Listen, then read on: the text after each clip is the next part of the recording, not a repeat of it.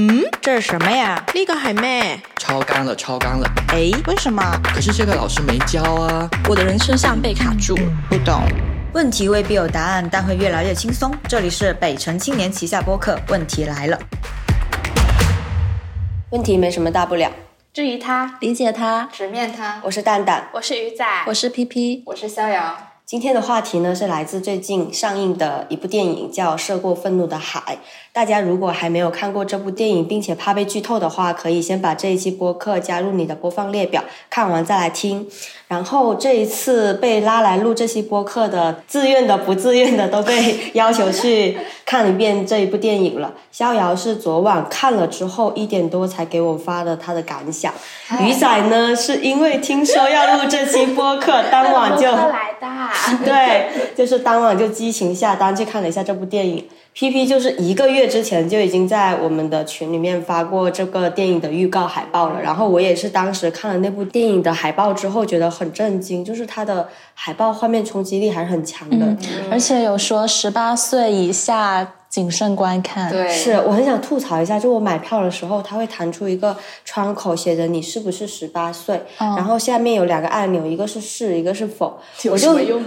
对呀，就是我就想，如果我不是十八岁以上的，那我也可以点是啊，反正又可以购票了。是啊，我在想，这这是不是只是一个营销噱头？知道，如果他你点否的话，他是真的不让你买吗？下次点点试试，等等下次点点试试。但是我觉得十八岁以下为什么不能看？我觉得那里面的受众群体很多都是会十八岁以下，比如说玩 cos 之类的。对呀。所以我在想，它是不是只是一个营销噱头而已？呃，我觉得不一定吧，就是因为我们大陆没有电影分级制嘛。我觉得这句话可能除了噱头，它还是一个强制的一个物理分级，然后给大家一个提醒。确实里面有很多暴力镜头和一些浅浅出现的性画面，可能对呃更小的小朋友会有不良的引导，或者是会吓到他们吧。对，那大家当时看完这一部电影的一个小时之内会有什么样的感受？我。本来以为我会挺沉重的，但其实我好像还好。呃，我对里面的某些角色什么的会有一些想法，但是没有我想象中那种泪流满面的感觉。但是我知道有一些小伙伴，他可能是比较复杂的，可以一起分享一下。我看鱼仔表情非常轻松，那你先说说吧。我我其实看了他的预告片，是呃想以悬疑片的方式去看的，嗯，但他其实最终呈现出的反转和结果。其实和悬疑片不太搭嘎，嗯，因为它不是说追凶啊，或者说找凶手这么一个过程，嗯，它还是说，呃，以悬疑片的包装里面呈现的内核是讲父爱嘛，对对对，不是父爱，它是根本就不是父爱，双引号主题主题，嗯。双引号的父爱，哎，你你这么一说，我突然在想，我当时不那么沉重的原因是什么了？因为他的那个营销，还有他那个海报，都给我一种悬疑片杀人案的感觉。然后我其实是带着这种悬看悬疑片的预设去的。嗯。然后看的过程中，就对他这些悬疑片的一些。细节有一些槽点什么的，反而是很想吐槽他。但是如果换一种角度说，我是去看一个妇女主题的电影，我可能当时的那个观影心情可能就不一样了。嗯，我是没有带着就是这是一部悬疑片的这个前提去看的，是因为其实我昨晚才去看的嘛，所以说我当时真的是带着可能有一些些剧透去看的。嗯，其实我看完之后，我非常的难过，就我在电影院就是坐了很久，然后呢。我忍住，因为我不想在那么多人面前哭，我就坐在那个路边，我就爆哭。但是我旁边的那些男生，他们就是全程在玩手机，让我觉得体验感很不好。就他们可能觉得无聊，他们没有办法共情，而且很多呃，不管是男生女生，他们就会有很多人中场离开了。所以我当时觉得。我我想，我为什么有这么的深的感触？可能是因为有戳到我吧。我觉得里面的很多镜头，所以我就一个人坐在路边就爆哭。我觉得我来的时候，我真的是想着我要以要以一个客观的视角看这个电影。后来我看进去了之后，我就发现我带入了很多我成长过程中的东西，所以我才会爆哭。对，可能我就不单只是哭这个电影本身了。我其实不是冲着海报，也不是冲着剧情去看的，我是冲着导演曹保平去看的。因为呃，他之前有拍过《厘米的猜想》和《狗十三》嘛，我很喜欢《厘米的猜想》，然后我也很喜欢周迅，我就去看了这部电影。就是我没有带着任何预设去看的嘛，我觉得他有给我很多惊喜。但是在观影过程中，也有让我很出戏的地方。我觉得最大的槽点就是它的巧合太多了。嗯，对，包括它那个三架车撞到一起的巧合，就是很出戏的点。我就想，老金怎么这个人这么难死啊？对，他去日本的时候，他在那个地铁，那个地铁，他在地铁轨道里面，那个地铁开过来，他没有死。然后他回来之后，他反复进接橘子进橘子，然后又反复出来了，然后就是我觉得好对，怎怎么都死不了。然后他从那个高空摔下来又没死，撞车又没死。我感觉哇，他是是不是真的有十条命啊？对，我觉得这是一个让我会有点出戏的地方。但我对这部电影的好感直线上升是最后。最后的那一个大反转，因为可能我看到前面，我还是会感觉这可能是一个父亲和自己和解的故事吧，但我发现最后不是的，这是一个赤裸裸对爹的一个大批判、大背刺。然后我会觉得这个这个题材，或者是他敢这样拍。他有这一层寓意，在我们国产电影中是非常难得，然后也是非常需要勇气的。所以，我个人虽然他有很多我觉得逻辑上或者是技巧上处理的不好的地方，但我觉得我还是很喜欢这部电影，还是让我感觉很惊喜，也引起了我很多思考吧。嗯，真的就是带用悬疑片的眼光去看它，会觉得哪哪都有问题，有 bug 是的，在这部电影里，其实很有很多人都会说老金不爱娜娜嘛，然后，但是其实我自己看的时候，我是觉得是有爱的，而不是一点点都没有。你们你们是怎么觉得的呢？我看逍遥非常震惊，你可以先说说。我觉得没有。我也觉得，我觉得有感情，但是我觉得那个不是爱，对，嗯可我觉得更多是对一个我的所有物的感情。对对，我觉得是，因为我觉得，嗯，他里面他的角色老金的一个做法，就是在一种表达愤怒，就他其实是用武力去解决的愤怒，其实他我觉得是一种，嗯，停在停留在很浅的生物层面的一种自以为是，我觉得是一种傲慢的为你负责。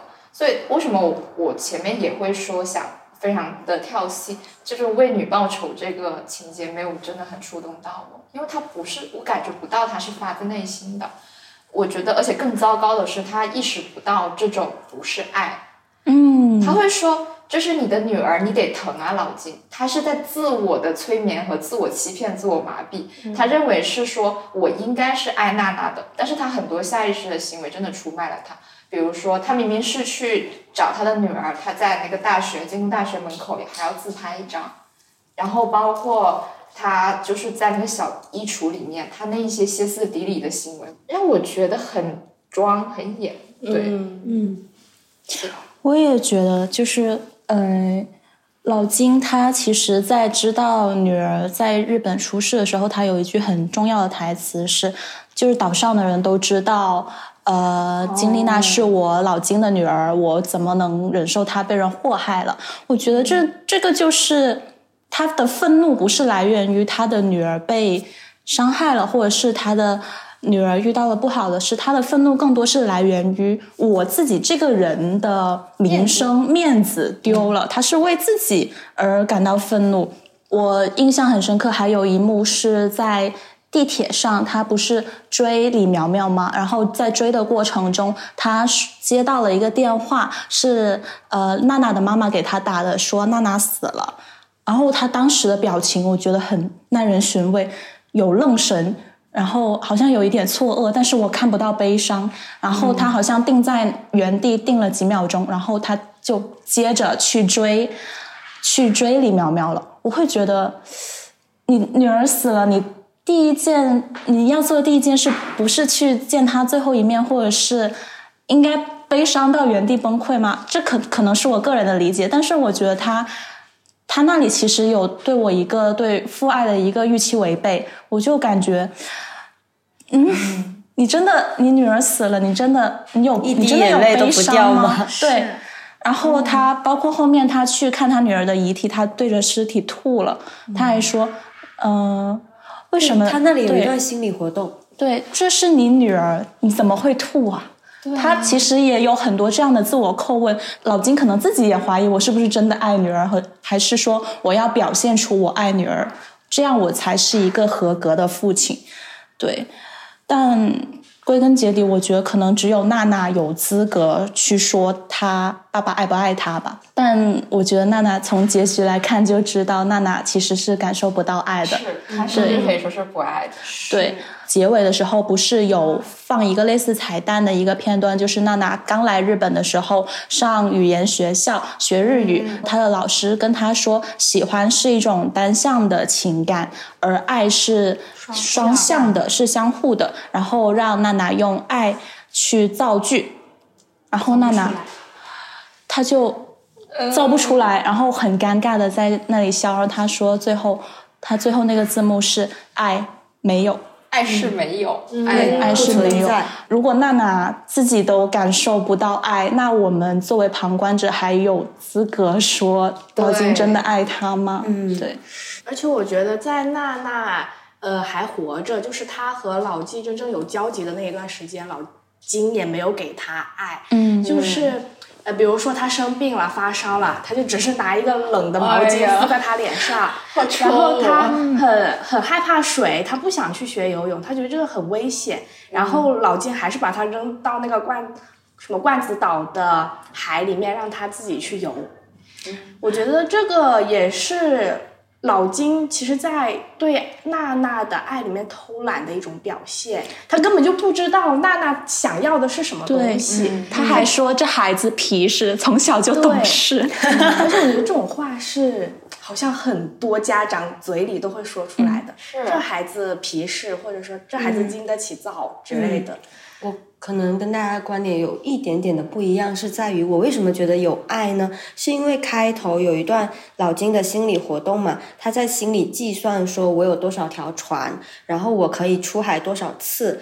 也最后一句话是给你去日本留学够不够？嗯，我觉得作为一个渔民，其实老金连中产他都算不上，但他还是支持他唯一的女儿娜娜出去留学了。我觉得哪怕百分之零点零零一的父爱，它还是存在的。但是恰恰心酸的点就是在于，很多时候我们会习惯性的觉得给钱去培养你，这就是爱了。并且是我能够给你的大部分的爱了，因为作为一个底层的人，或者说不够不上中产的人来说，他有的东西以及他想要的东西就是钱，但是他可以把他的金钱的这个部分拿去给另外一个个体，然后让支持这个个体去追逐他自己想要过的生活也好，梦想也好，可能在他们的理解看来，或者是在普通大部分人。的理解看来，就是我已经把我很珍贵、很重视的东西给你了呀。那在老金看来，他觉得我至少没有把女儿丢给他妈，至少我还送他丢吗？丢了。但是最后，呃，但是最后他还是在他妈也不要他的情况下，他还是把女儿就是，没有办法，法律接过上就是来养了判判给他的呀。但是我觉得得从老金的角度去考虑，嗯他觉得。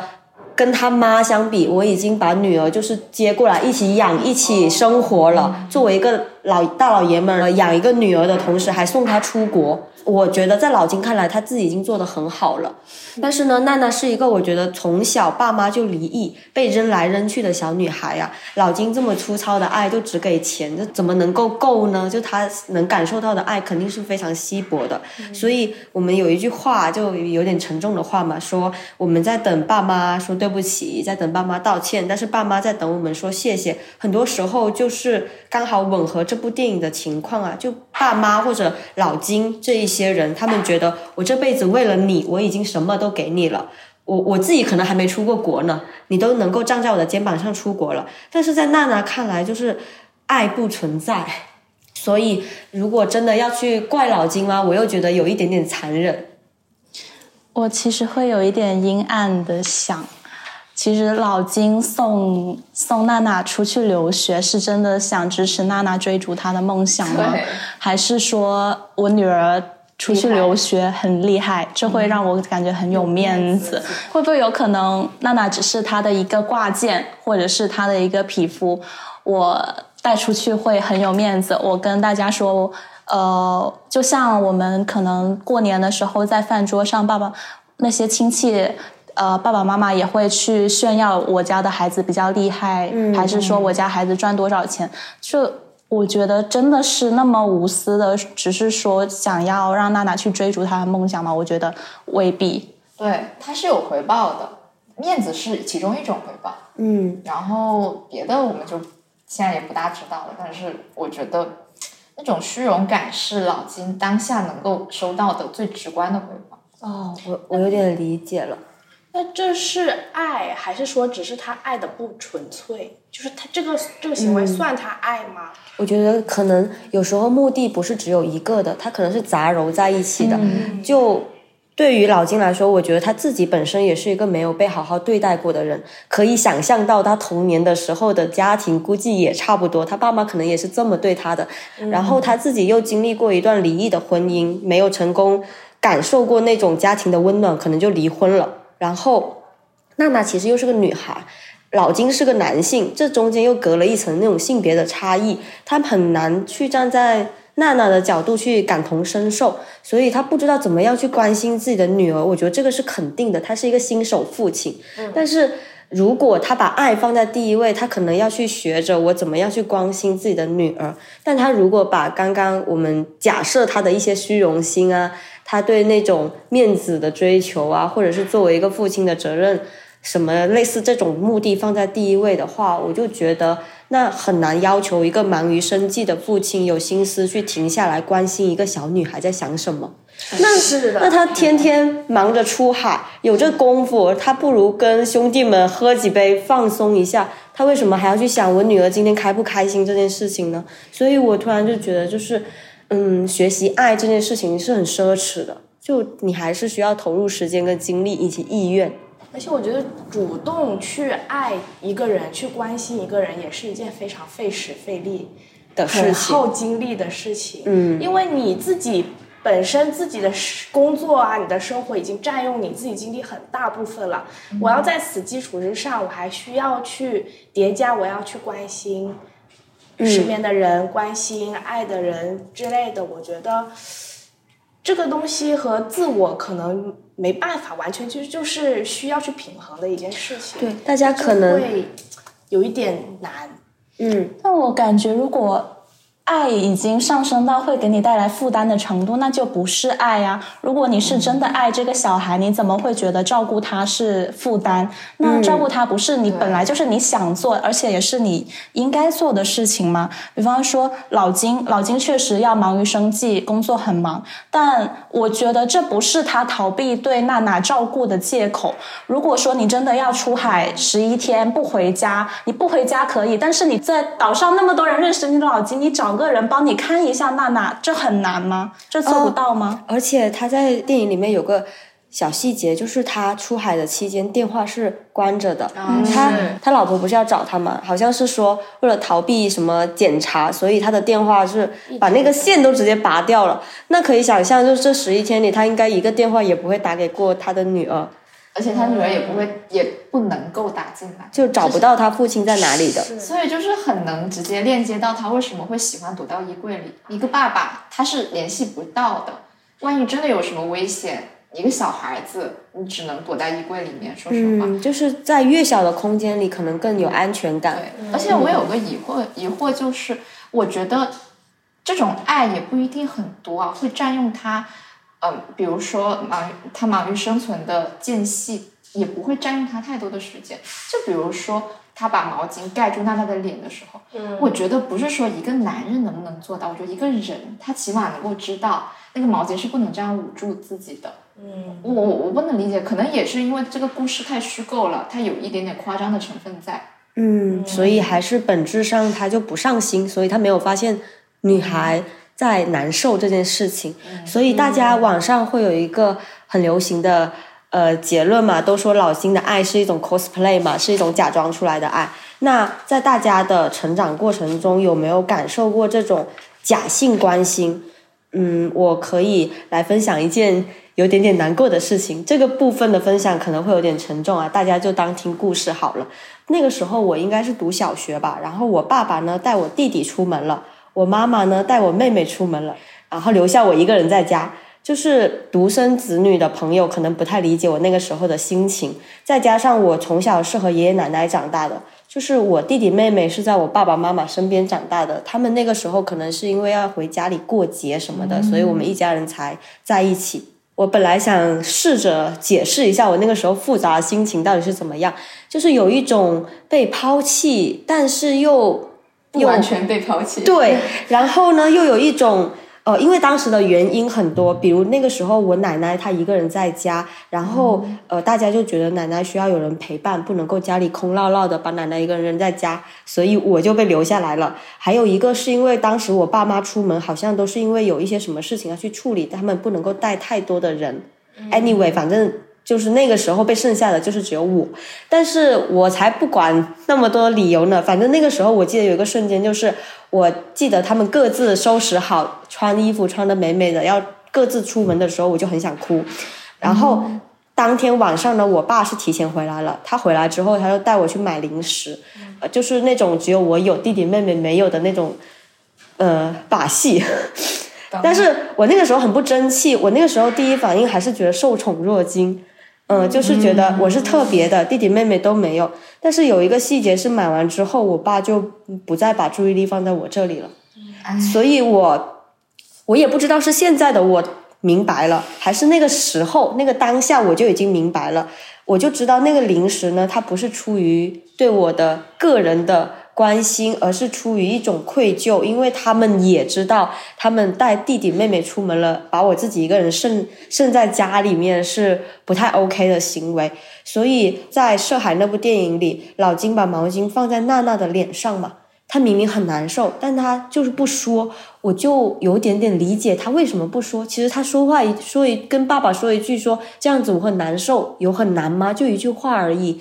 老金应该也不会强制他说你你不行你就得这么给我闷着吧，但他就不说，所以我就在想，就是那种小心翼翼、不会哭、不会吭声的孩子，是得不到粗心大意的家长的关注的。我那个时候也不哭呀，我那个时候也不大喊大叫啊，但是我相信，如果换一个平时。嗯，稍微任性一点的小孩，他可能会觉得你们为什么不带我出门呀？我就哭，我就撒泼，我可能那个时候就会被其中的爸爸或者妈妈带出门了。但我就不哭，我超坚强的。嗯，你刚说到，我就非常的有同感。我刚才脑海里面闪现出了一个画面，就是我小小的时候，其实是一个极度依赖我妈妈的一个小孩。我记得当时也是爸爸妈妈工作很忙。可能我小学一二年级幼儿园的时候就要自己待在家里一整天，我很印象很很深刻是有一次我非缠着我妈妈，我要跟她一起出去上班，对我要我要她上班带我去，但其实作为妈妈的角度来讲，她很难做，就是她没有办，她要是真的带我去了，她可。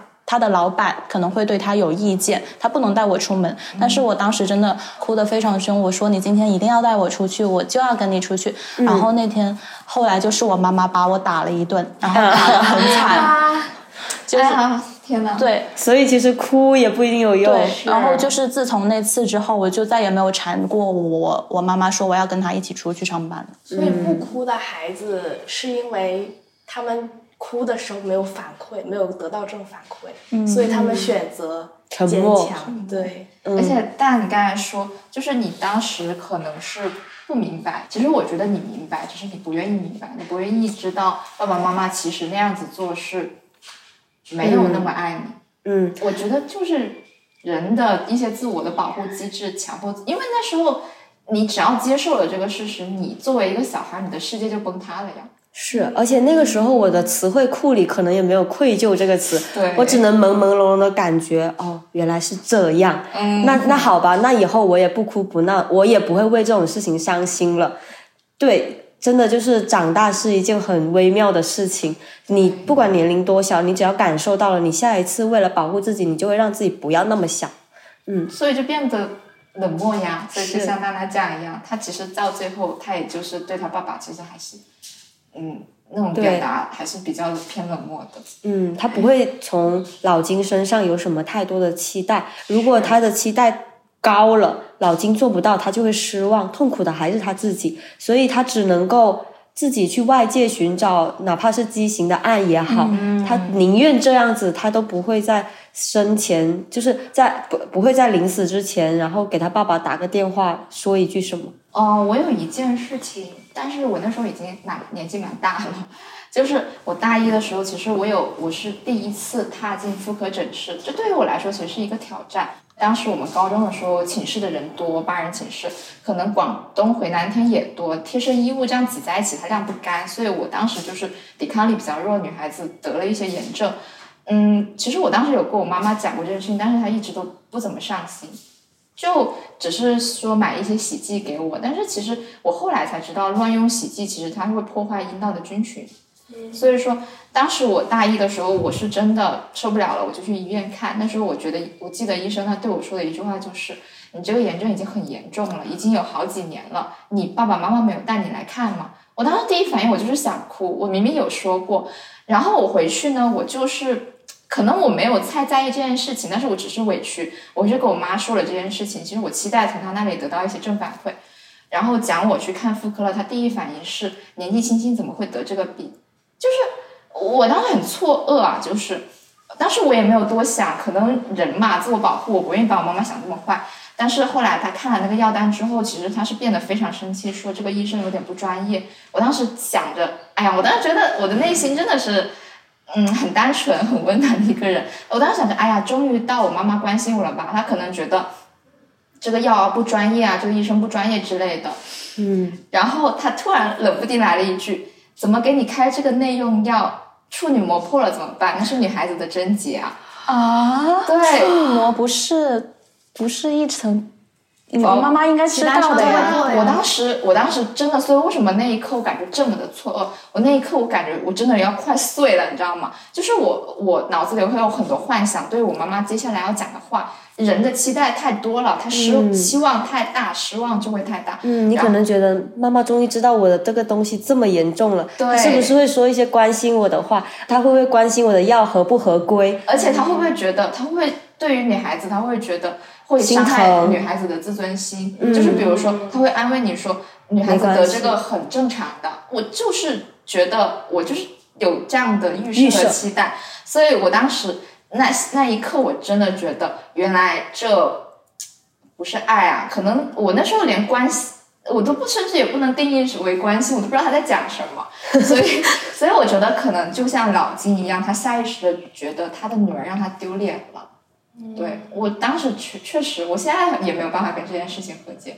嗯，嗯，那对你现在，当然我们也不完全是因为那个瞬间，然后才变成了现在的自己嘛。但是对于你现在，比如说一些爱的理解啊，或者是你现在一些个人成长的一些性格啊，会有什么影响？就是我的父母是很忽略我的情感需求的，一直都是，他们觉得有问题那就解决问题啊。然后像生病了就你就看病呗，不会说提供给我更多的安慰和关心。所以我妈才会说出这么伤害我的话。她就是后来其实她也有不定时的给我寄药了，但是在那一刻，其实我已经是在医院里，我都已经作为一个女孩子，我自己去医院看了一轮回来了。我其实不大需要。呃，你说当下再给我诊断，再给我开药之类的，其实我算回来是给她倾诉吧，我只需要她说一句，就是像丹刚才说的，呃，没关系啊，什么，呃，女孩子是这样子，很正常，这不是什么见不得人的事情，或者是说没关系，是妈妈忽略了你，这样一句话，我就是需要他这一句话，所以说。放在我现在的这个人的性格上来说的话，我觉得就导致我在一段亲密关系里，不管是友情还是爱情，我不会提供情感价值，我只会解决问题。就有人来跟我倾诉说：“哎呀，我今天呃真的好难过。”我就觉得，我就开始你知道吗？开始给他讲这要怎么做。我觉得这种人很讨厌，我就是这种人。我觉得你要解决问题呀、不然你会更难过。我就是为了防止你难过，我才要告诉你怎么解决。嗯我觉得这种人他没有共情的能力，而且他就是觉得很很像一个机器人，嗯，很难改。我觉得，但是我有在改了，只是改的有点笨拙。就比如说，我朋友会跟我倾诉，他说我好想哭，我就会说你不要哭。他说我好想死啊，我就说你先不要死。就我我尽量的，其实我以前会说。呃，他说我好想哭，我就你这样这样做啊，这样这样做，这样这样做。其实他不需要，他不需要我怎么做，嗯，他就是想需要你当下的一些关心。我现在虽然说很笨拙，他的这个话术也很拙劣，但是我起码有在改。我从逍遥这个故事里面，我发现其实语言的力量很重要的。像老金，我都可以想象，他是从来没有对娜娜说过什么关心的话吧？他，但就是他们这些习惯解决方法思维的人，他们就觉得，哦，你现在没有钱，那爸爸给你打钱；你现在就是呃发烧了，那爸爸给你弄条冷冷毛巾给你敷上。但是他不会说问你说你现在感觉怎么样？对，你现在是不是很难过？爸爸出去了十一天，你有没有想爸爸？哦这种话我相信肯定不会说的。我们经常老是说，你不要看一个人说什么，你要看一个人做什么。但其实都重要，语言的力量也很重要的。是的，就不然冷冰冰的行动的话，然后你说我我已经做了，你去感受吧，它很难，它应该是一个相互结合的东西，不应该因为我做了某一个方面，你就。放过我其他方面那样子，我在想他们会不会不仅是对自己的孩子这样，他们有可能对自己的父母、对自己的爱人、对自己的朋友也是存在这样的情感忽视的。对啊，他可能跟他们那些兄弟呀什么的相处也是这样子。他兄弟跟他说：“哎，今天跟老婆吵架。”他说：“哎，吵什么吵？那个多大点事？因为我有个弟弟嘛，然后弟弟有时候会来跟我说一些事情，然后我就在想说，要不你找你朋友一起出去。” 就是玩一玩的时候，然后大家就宣泄一下这种情绪。他说我们男生之间不会聊这些的，嗯。然后我有朋友之前跟她男朋友一直吵架，但是吵架的原因我那个时候还没谈恋爱，我觉得很离谱。就是她那段时间找工作，她觉得压力很大，然后她就去跟她男朋友吐槽。然后每次她男朋友呢，就是那种给她分析说：“哎，你找工作。”应该怎么做？讨厌你简历应该怎么改？然后你现在是秋招期间，你怎么投简历会更加有命中率？然后她就老是跟她男朋友吵架，说你能不能说点我爱听的？我觉得男生很多时候就是老想给女朋友解决问题，但女朋友只需要你当下就哄一哄，那个情绪价值有人能够共鸣我就可以了。所以我是觉得很多男生朋友们，他们可能。比女生还要更僵硬，所以我觉得就是我们东亚家庭可能在对男女教育这一块，是对男生的情感教育是缺失的。嗯，那我觉得安慰人其实不太冲突，你的情绪解决和你的问题解决是完全不冲突的两件事情。对啊，你可以先去解决他的情绪，在他希望能够。得知事情的解决方式的时候，再去给他提供问题解决怎么样就好了。我觉得，嗯，而且男生很多时候也会觉得我流露出我真实的情感是羞耻的。嗯，我比方说什么“男人有泪不轻弹，男人膝下有黄金 ”。哎，其实这部电影里面刚好就是一个父亲跟女儿的形象吧。那女儿可能就偏细腻一点，父亲他从小可能就是我们刚刚说的那一类男生啊，他们连对自己。都不经常向外倾诉，他肯定也不会去关心女儿的心理还有情感状况是什么样子的。包括那个谁啊，李苗苗，看他这个扭曲的性格，我觉得他爸妈肯定不大知道。是，就是他只是他开始报复他爸妈了嘛。那成长过程中，他肯定一个男孩子肯定会有，比如说他在医院的时候不小心误触了他前爸爸的那个妈妈的那个氧气管。对。奶奶的。哦，奶奶。前爸爸的妈妈，好像不是误触的，他就是故意的。故意的，他是故意的，是故意的。我感觉李苗苗这个人物应该就是一个反社会人格，我感觉很像超雄，而且他在我记得在原著里面，李苗苗是被描描述成一个智商只有七十的一个人。啊，对，好像很多就超雄其实是一种基因缺陷嘛。李苗苗是有天先天的这方面的缺陷的。嗯哦，而且我觉得有的男生他用一种解决问题的方式来展示自己，好像有多厉害。其实有些男生是会这样的，说：“哎，这个问题不是很好解决吗？”那不就是那不就是呃，让不就是老老金他有这样的一种趋向嘛？他觉得只要我把女儿这条死因全部都捋出来，嗯。我这个我就是能够为我女儿的死报仇。嗯，我是一个能干的父亲。他正在解决问题。说实话，嗯，谈到最后发现凶手竟是我自己。对，所以真的真的是很一个反转。嗯，那 P P 就是有没有这样类似的经历？嗯，类似啊，其实我在我很小的时候，我爸妈就离婚了嘛，所以我的在我成长的过程中，我的父亲这个角色是缺位了很多年的。但看完这部电影，我想缺位也未尝不是一件好事啊。但我对我跟我生父他相处的印象中，我对他其实印象还挺好的，他几乎没有凶过我。然后小时候也是经常他带我出去玩，给我做饭，然后照顾我的生活起居。我大概三年级的时候，我呃爸妈就分居了嘛，我就跟着妈妈在外面租房住。我爸爸每次给我打电话，我发现他其实都是在打听我妈妈的事，然后就呃可能嘘寒问暖的问两句：“你吃饭了吗？今天吃了什么？然后在学校怎么样？”然后就后面很长的。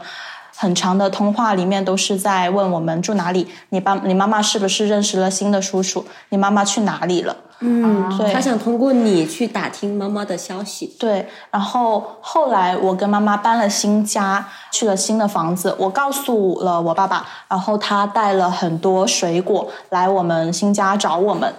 当时我是很恐惧的，可能因为孩子天生就是对母亲比较依赖，然后我妈妈又很讨厌我爸爸，所以我天然也跟着对我父亲有不好的印象，即便他以前对我很好。当时他带了水果来我们家之后，他没有直接找我妈妈，而是径直来到我房间，然后坐在我的房间里，很悠然自得的一个样子。我就感觉很害怕，我不知道他要干什么，我就去告诉了我妈妈，我妈妈就去找他，跟他大吵了一架，然后让他离开。其实那那一天是我最后一次见到我爸爸。他走的时候，他就很生气嘛。他把他买的所有水果，我记得有火龙果、橙子，就全部砸烂了，砸了一地。然后一边骂一边砸，就恼羞成怒了嘛。我就很害怕。嗯，他走了之后，我去找妈妈，他就哭着跟我说：“呃，他跟我说什么？我其实记不太清了，但我记得有一句是：你爸爸怀疑你不是他的小孩。”嗯，你那个时候多大？就大概三四年级，对我当时其实很小哎。对我当时很疑惑，然后也很惊讶，我感觉不是悲伤，就是很惊讶，因为我印象中我爸爸对我这么好，他怎么可能会说出这样的话？我不是说那天之后我没有见过我爸爸了嘛，我们基本上就是断联了，他从来没有找过我，没有给我没有再给我打过一个电话。然后从我小学到我大学，他没有付过一分钱的赡养费，学费啊、生活费都没有付过。然后上次我过年回家，就听我妈妈跟她朋友聊天，她就好像说起我爸爸现在已经再婚了。我我会感觉啊，我真的有被爱过吗？还是说我对于我爸爸来说，我只是他婚姻的一条纽带而已？他对我那么好是？是因为他爱我，还是他想复婚吗？那个时候就是通过你这个，对，他是想复婚的。的对，我就其实很疑惑吧，我我也不知道他有没有是真的爱我，这么多年都不联系我，这这是真的爱吗？我很疑惑，反正。其实我也不想联系他，只是我今天突然想起来，哎，为什么这这么多年他从来没有联系过我？如果他想联系我，他是可以联系我的。是，对我是有种后知后觉的感觉不对劲。这会对你现在的一些想法呀，或者是说对爱的理解有什么影响吗？应该是从青春期到大学这一段时间，我的情感状况都是很。不健康的，现在应该有慢慢好起来。就是我以前我会很难主动离开一段很不健康的亲密关系，而且我非常容易上头。我高考之后其实有一个网恋的网恋的一个男朋友，不什么，他比我大九岁，嗯，很皮。我现在说出来，我感觉会被你们骂。就是我跟他面基之前，就是跟他。第一次见面之前我没有看过他的照片。哎呀，你知道吗？我是分手三个月之后才知道他长他长什么样。啊？什么？你知道吗？我太我太有共鸣了，这个东西。你们两个好勇啊 Oh my god！哦，我那当时你更夸张了，逍遥。其实你比我夸张多了。但我这个也挺夸张。我当时是只是因为在网上跟他聊得很来，我就对他产生了疯狂的心动。我们也是在网上就确定了关系，可能谈了两个月。两个月之后，我来广州上学，他我们才第一次见面。我还记得第一次见面，我的心情非常的忐忑，因为我不知道他长什么样子。嗯，神秘感就像开盲盒一样。然后我记得我在地铁里面见到他，我第一感觉是好失，好失望，好失望，好失望。他装作没看见。哎呀，好！现在回想起来，好傻呀！就是丑，当然不是他的错，但是只能说他没有长在我的审美点上吧。我当时是觉得像，哎，怎么跟我想的不一样？我还以为应该应该有一点点好看的吧，就算正常人长相我也可以接受。就是他是有多丑？而且而且有点胖。但是很奇怪的是，我并没有？这一段我很怀疑。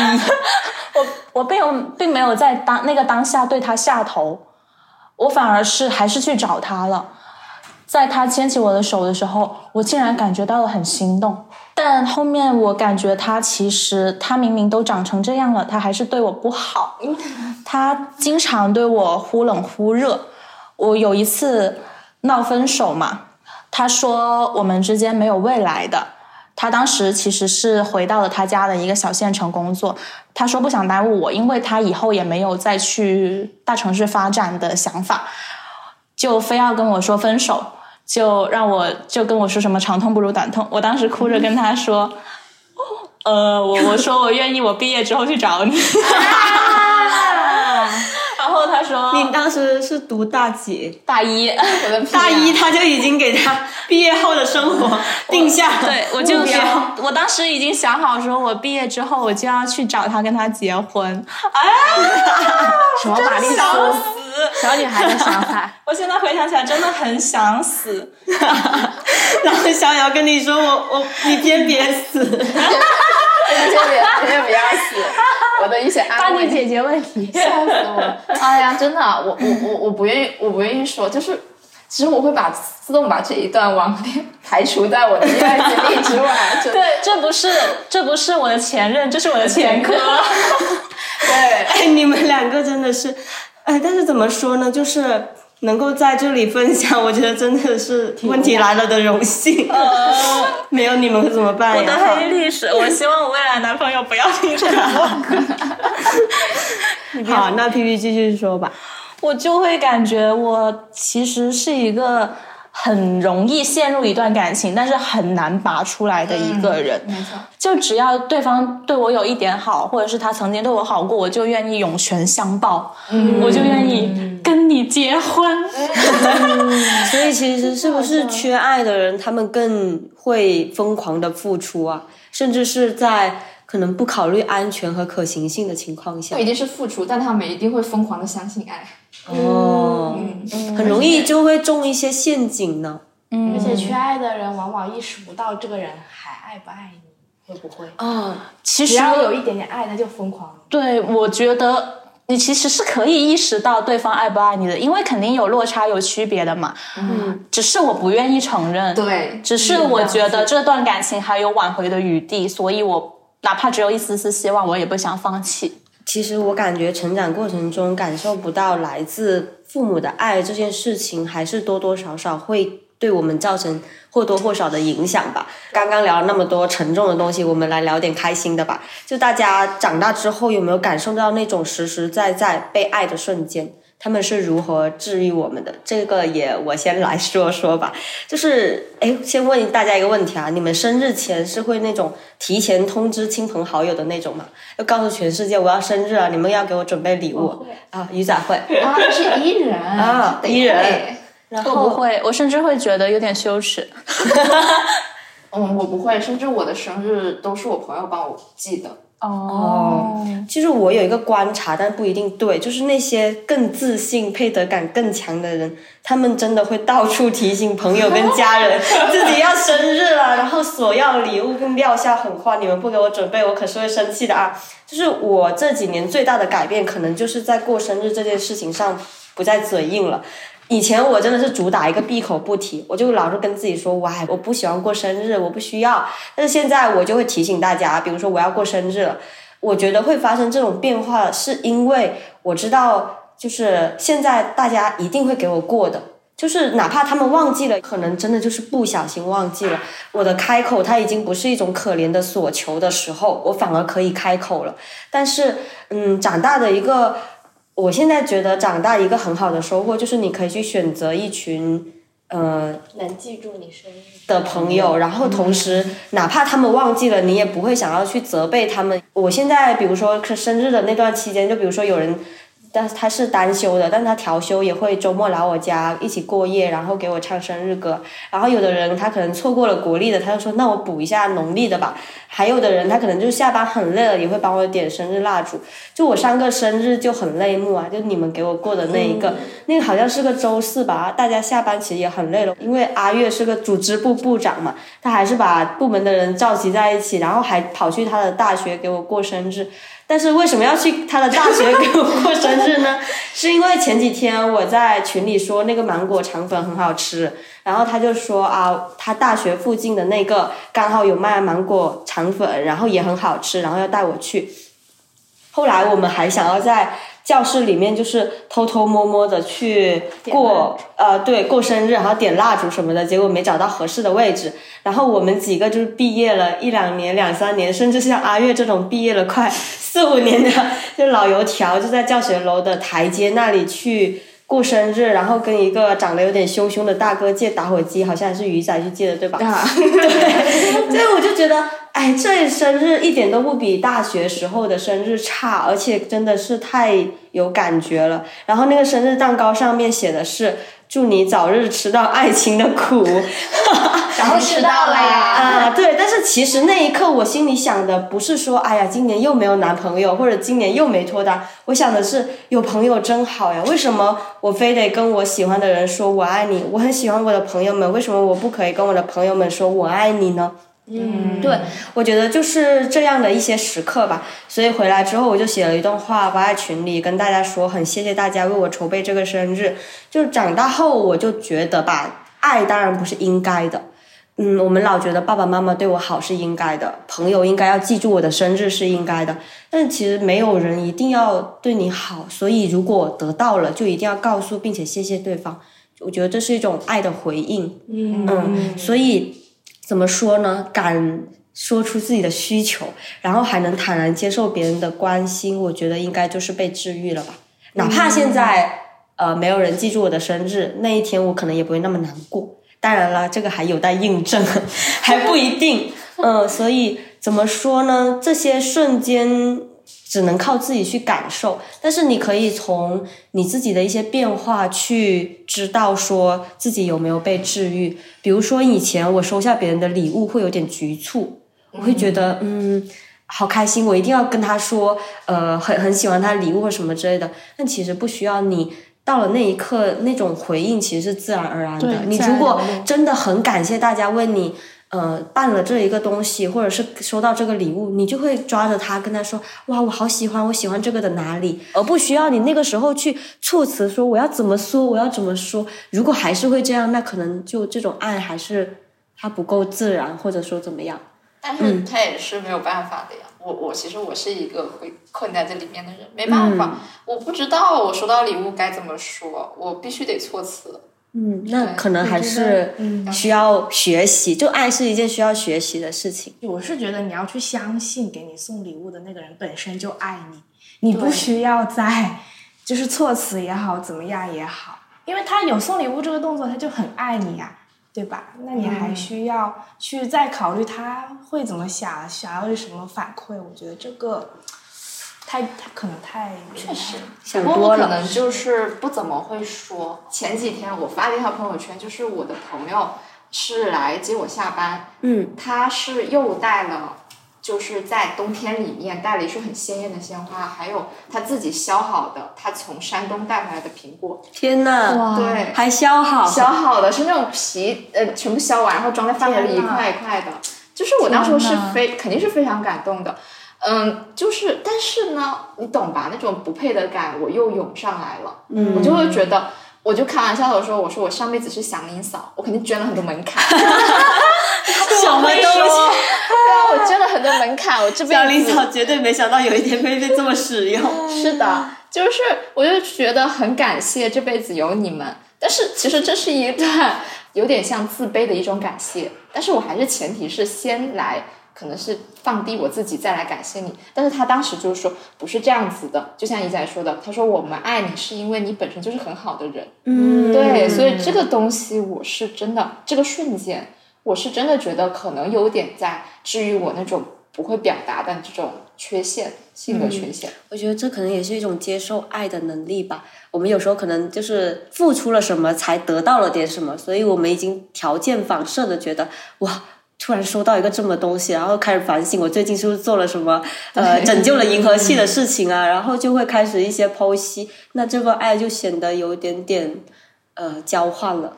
我会想起我有一次失恋的时候，在家哭的不行，就猛猛哭。然后我家狗狗它听到了，它就巴拉巴拉的迈着它的小胖腿过来找我，然后他就那样看着我，我。我我看到他本来在睡觉的，他突然来到我面前，我那那一刻我就感觉非常感动了，我就抱着他哭了很久，然后他也没有叫，也没有挣扎什么的，就一直让我抱着。那一个下午，他一直守在我身边陪着我。嗯，虽然他一声不吭啊，但是我能够从它就这一个举动身上，我就能读取到啊，我的狗狗它是很在乎我的，它是爱我的。而且这份爱是没有杂质的。我为什么会觉得我我被我的狗狗爱是非常纯正的爱呢？就是我不敢打包票说，我身边的所有朋友、所有家人都是真的爱我，因为我觉得爱是一个很重的词，爱意味着我愿意为你牺牲所有。哎呀，可能也不至于牺牲所有，爱是我愿意去为你做出很多的改变，我愿意。呃，这甚至让渡我一部分的我自我的感受，让渡我我的一部分利益，去让你更好。我觉得可能我没有资格要求我的朋友们这样做，然后我也感觉可能没有人会为我做到这一个份上，所以我觉得，但是我很很敢确定，我的狗狗它它是愿意不顾一切的对我好，给我献出爱的，所以我会觉得。那样的爱是非常没有杂质的，嗯，是我们的天使金毛吗？对，是我们的天使小金毛。抚慰犬，金毛是抚慰犬，好神奇啊！没想到 P P 感受到被爱的瞬间，居然是来自狗狗。但是确实，狗狗很多时候都是被我们奉为那种什么纯爱，纯爱战士。没错。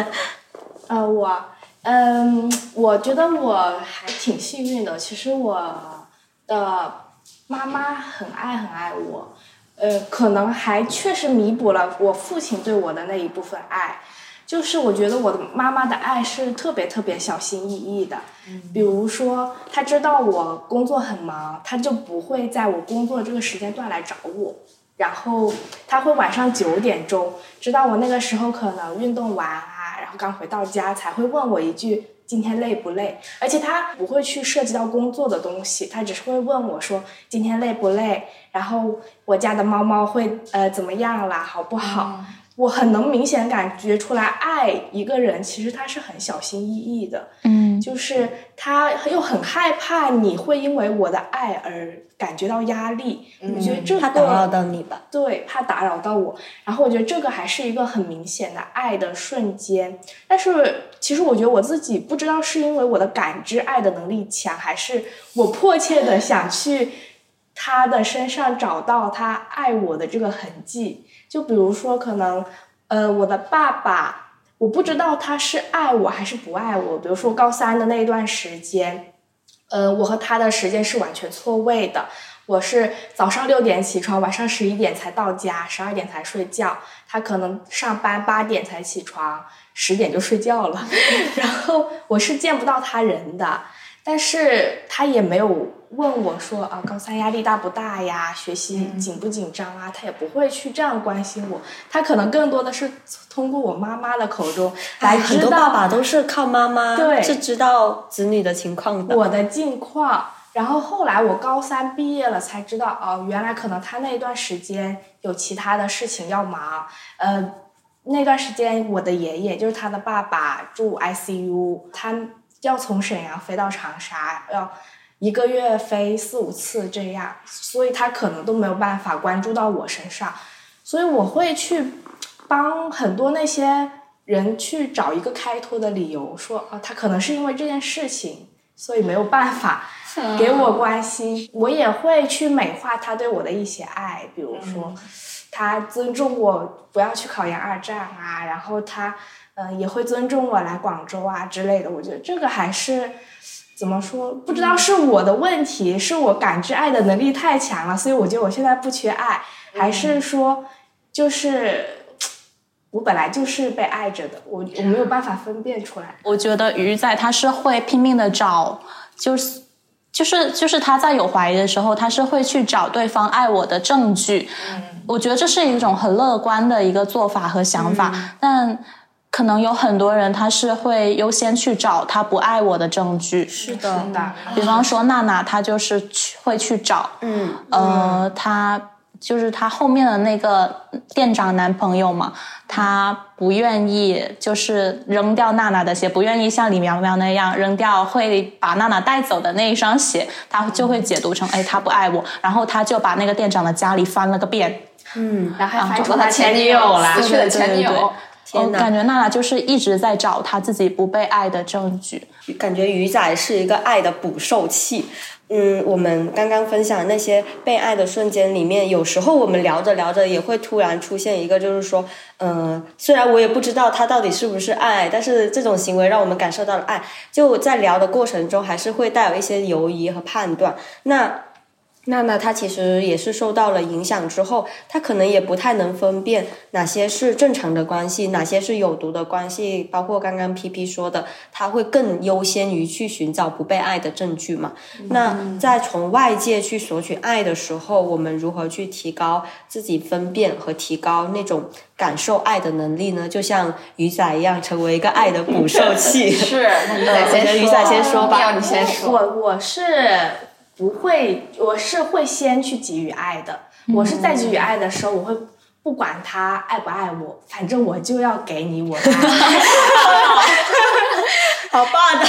因为如果他不爱我，他自然会离开我；他爱我，我们就会成为好朋友，就会成为亲密的伴侣或者家人。嗯所以我是我是觉得说，可能勇敢的人先享受爱吧。嗯我我我觉得我还是可能是因为我确实很幸运，我被爱滋养长大的，所以我会把我外溢出来的爱分散给 怎么像博爱的上帝接帝？住你真正的溢出来人的爱。然后我会我会我会想说。呃，我都这么爱你了，你不爱我，你后悔去吧，一定肯定不会再有人。他还是很主体性的。那对哎你这个真的是得到爱很多的小孩，跟我们这些得不到爱的阴暗小孩，因为我真的是会很害怕，如果我给了你，你没有办法回馈我的话，我是不是亏了？我是呃亏了，这是对，这是一个点 一个点，但是就是我自己会感到很失望，我是费尽很大的力气和勇气去爱你的，就像张硕、王睡睡啊，就是睡睡他给了你这么多爱，你不会不希望张硕不爱回自己的。对，我觉得有时候可能一方面是那种希望得到回馈，第二方面可能是怕我好不容易挤出来的爱给你，但你却不珍视，浪费掉了。你居然不重视。你知道我给你这个东西已经是费尽了我的全全力吗？然后你居然把它踩在脚下，你为什么要这么侮辱我？就类似这一种。其实会失望，但不至于。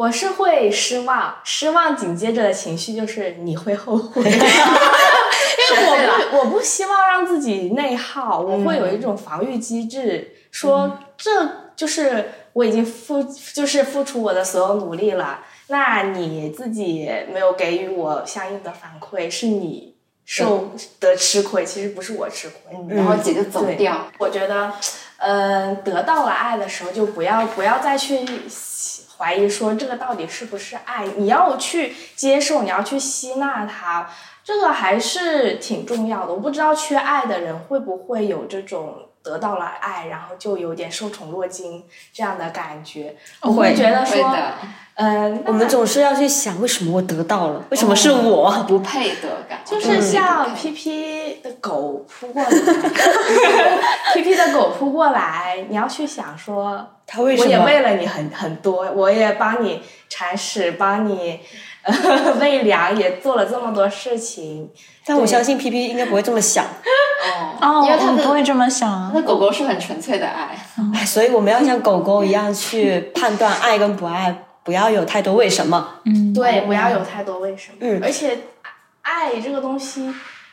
本来就不可能那么纯粹，我觉得可能宠物它也不一定，它只是想跟你玩，它可能不懂什么这是爱，嗯它只是想跟你玩，但这个行为给到你那种陪伴了，你就不要去想，哎，他只是想跟我玩而已。哦，对，所以我我就意识到，爱其实是很主观的感受。嗯，对他，不管对方做什么，你可能。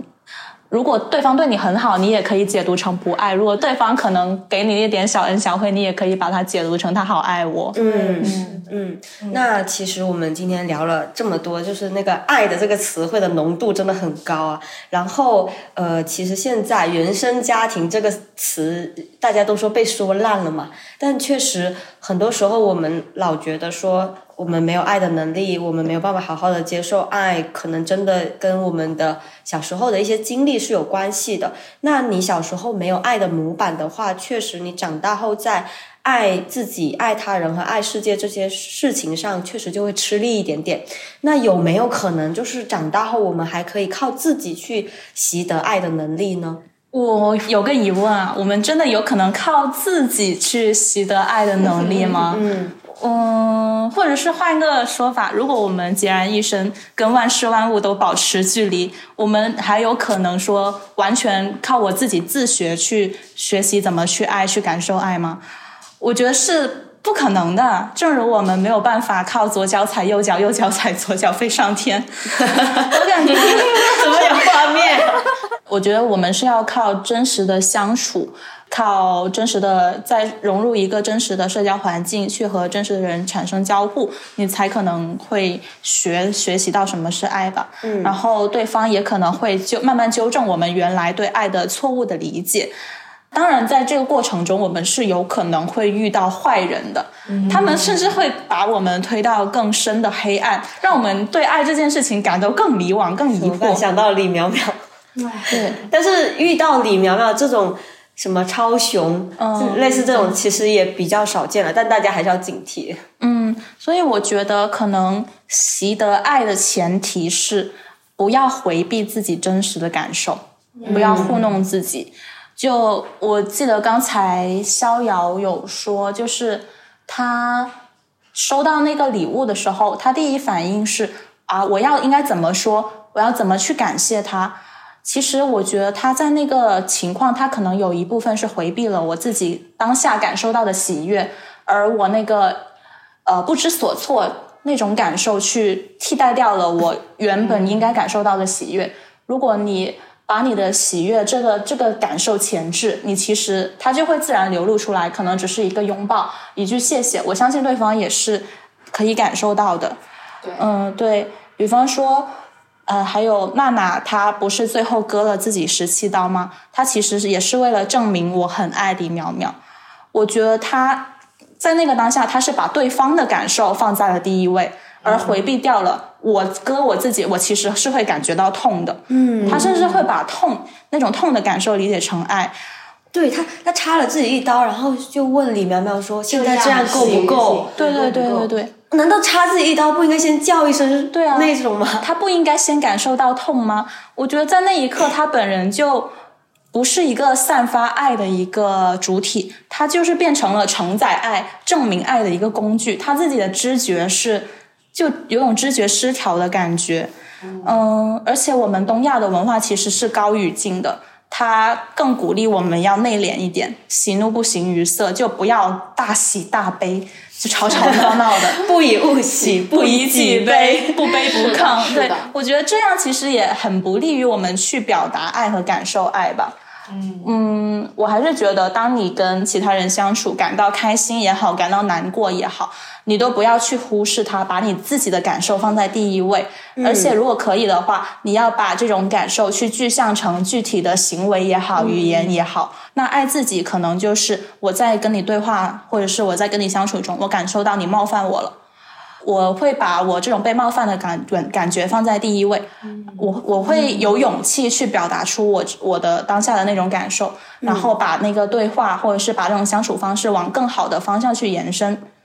在我觉得，在这个我们勇于表达自己感受的过程中，我们其实也在主动的塑造我们关系的模式，而是而不是被动的接受别人怎么样对你，你就怎么样受着。嗯，对。对，没错，就是爱还是一件互相的事情。如果你只是作为一个受体，那这样子我们永远都是被动的，我们不会学着怎么样去得到更好的爱而去努力。嗯，感觉我跟 P P 想的有一点点像。我看那个《涉海》这部电影的时候啊，比起娜娜，其实我比较同情老金哎，怎么办？我感觉他是一个不会爱，同时也爱不动的人。嗯，就是的，比起娜娜这种，虽然她跟她爸，她在她爸妈面前是一个很皮实、很坚强的孩子，但是她还是一个很敏感的人。她在面对伴侣啊、面对朋友的时候，可以想象到，应该还是在很努力的寻找爱的。嗯，但是老金他就比较封闭了，而且我感觉他是一个很僵硬的人。他在电影里，我几乎好像没见过他哭。他女儿死了，他只有在最最后后他他找女儿的坟墓的时候，他才哭了。但那个时候下了一场雨，你分辨不清那是雨对，水还是泪我觉得。这个很厉害，对对对对对就是你不知道他他他的状态是哭的，然后得知真相，坐在灯塔上的时候，你会觉得他表情是很淡漠的，嗯，比起悲伤，他更像一种绝望。嗯，是的，对，所以我就觉得他在连处理自己的情绪都这么极端哦，他要么自己就一声不吭的忍过去，他要么就只会暴躁的发怒，就是发疯。所以这样子的人，他对自己的情绪都这样的话，他怎么可能去共情别人呢？就更谈不上去回应别人了。所以我就想和那些。呃，和老金可能有点像的，但可能没有老金这么夸张的那些人，他们表面其实是很坚强的人，然后也是很独立的人，甚至可能是那种很会忍的人。我觉得跟这种人就想说，就先不说爱不爱，我觉得要跟他们说的是展露脆弱也没有关系。当你自己允许你自己有各种各样的情绪的时候，你才能够理解别人为什么也会有，或者去共情别人，他这个时候他可能会这样。呃，女儿一一十一天待在家里，他可能会害怕，他可能会难过，他才会想到这一层。嗯，所以只有有这样的情绪的时候，你才能帮助别人和被帮助嘛。所以我觉得我跟 P P 可能想的是一样的，很神奇。在电影里面，那个警察说，呃，等我们把资料弄过去，然后我们会帮你什么找凶手。他说不用。我当时就震惊了，难道难道 难道警你比警察查案还厉害吗？然后他如果他，而且如果警察查到，就是警察的功劳了呀。对，而且他不相信警察。是，我觉得也有可能是不相信警察。然后另外一个我觉得很神奇的就是，其实娜娜的妈妈她也是很为娜娜的失去而难过的嘛。但她全程不管找不找得到凶手，而且她有没有去找凶手，似乎都是瞒着娜娜妈妈的。娜娜妈妈完全不知道她在干什么，她她的娜娜妈妈只会指责她说，呃。你就不爱女儿，你都不来看女儿，但是她其实可能不知道老金在查案的。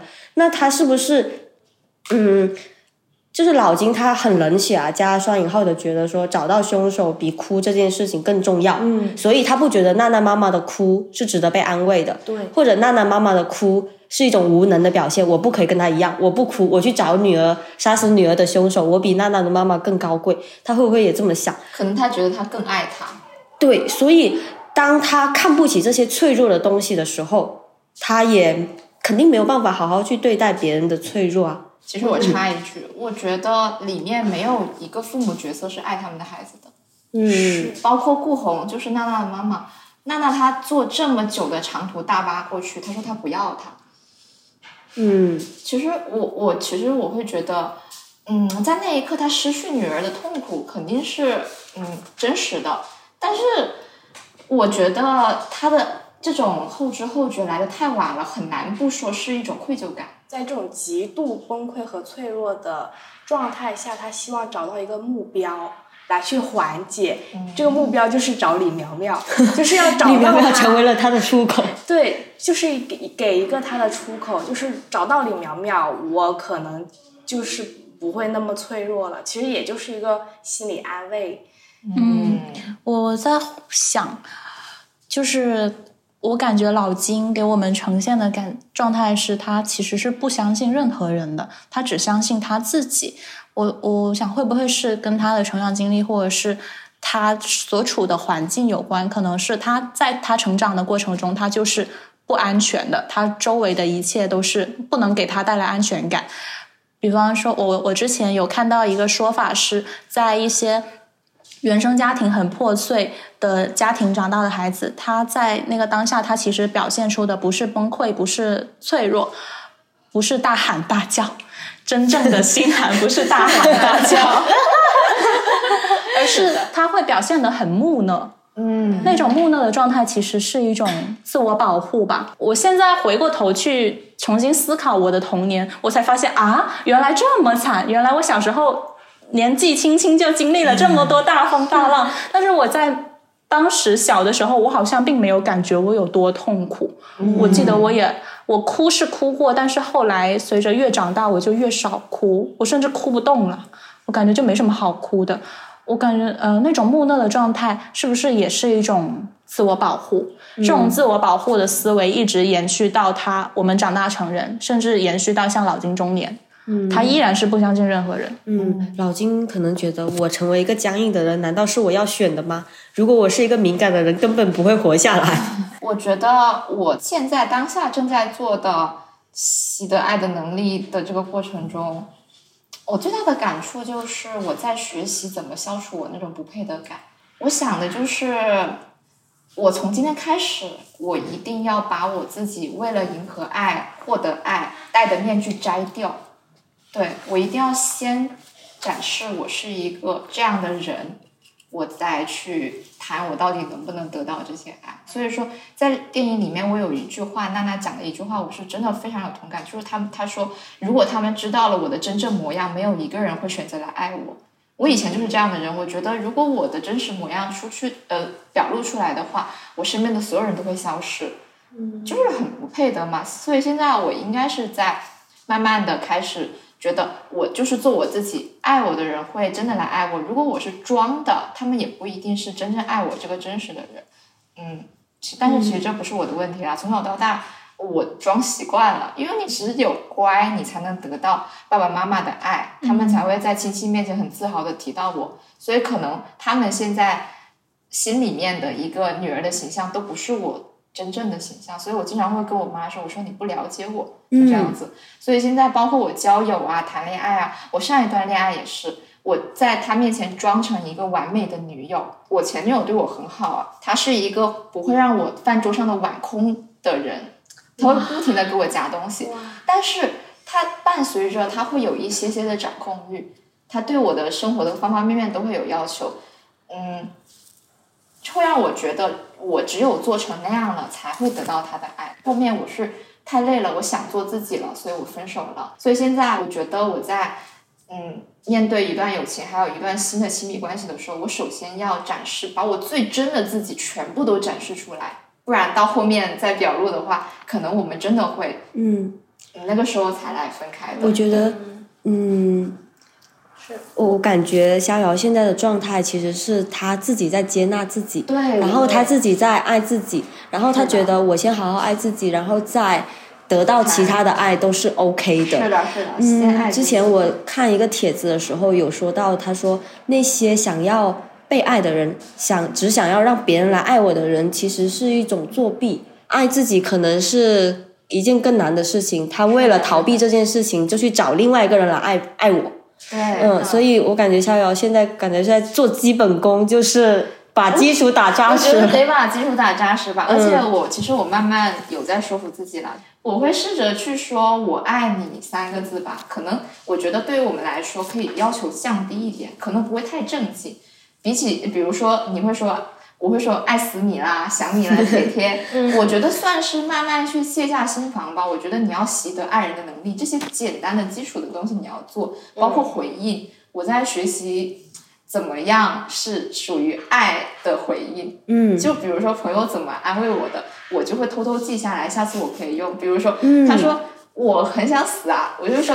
你先不要死，但是我会加一句，我也好想死，我也好想死，我会陪你死，我会一直在你身边陪着你的，我会慢慢的把他们的话稍微的学习一下，像个真人融会贯通，对，融会贯通，这是模仿，这是真要学的，这是模仿，嗯。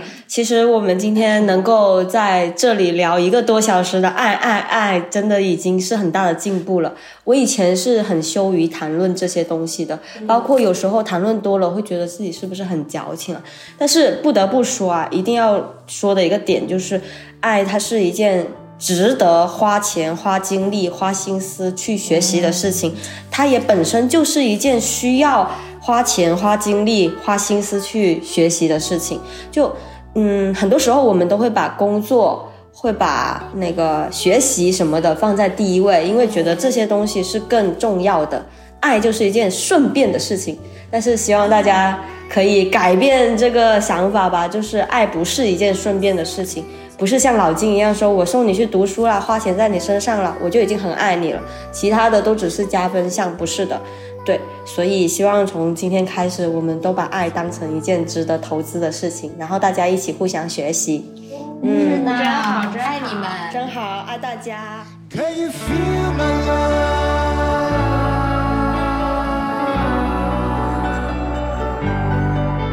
love？Can you feel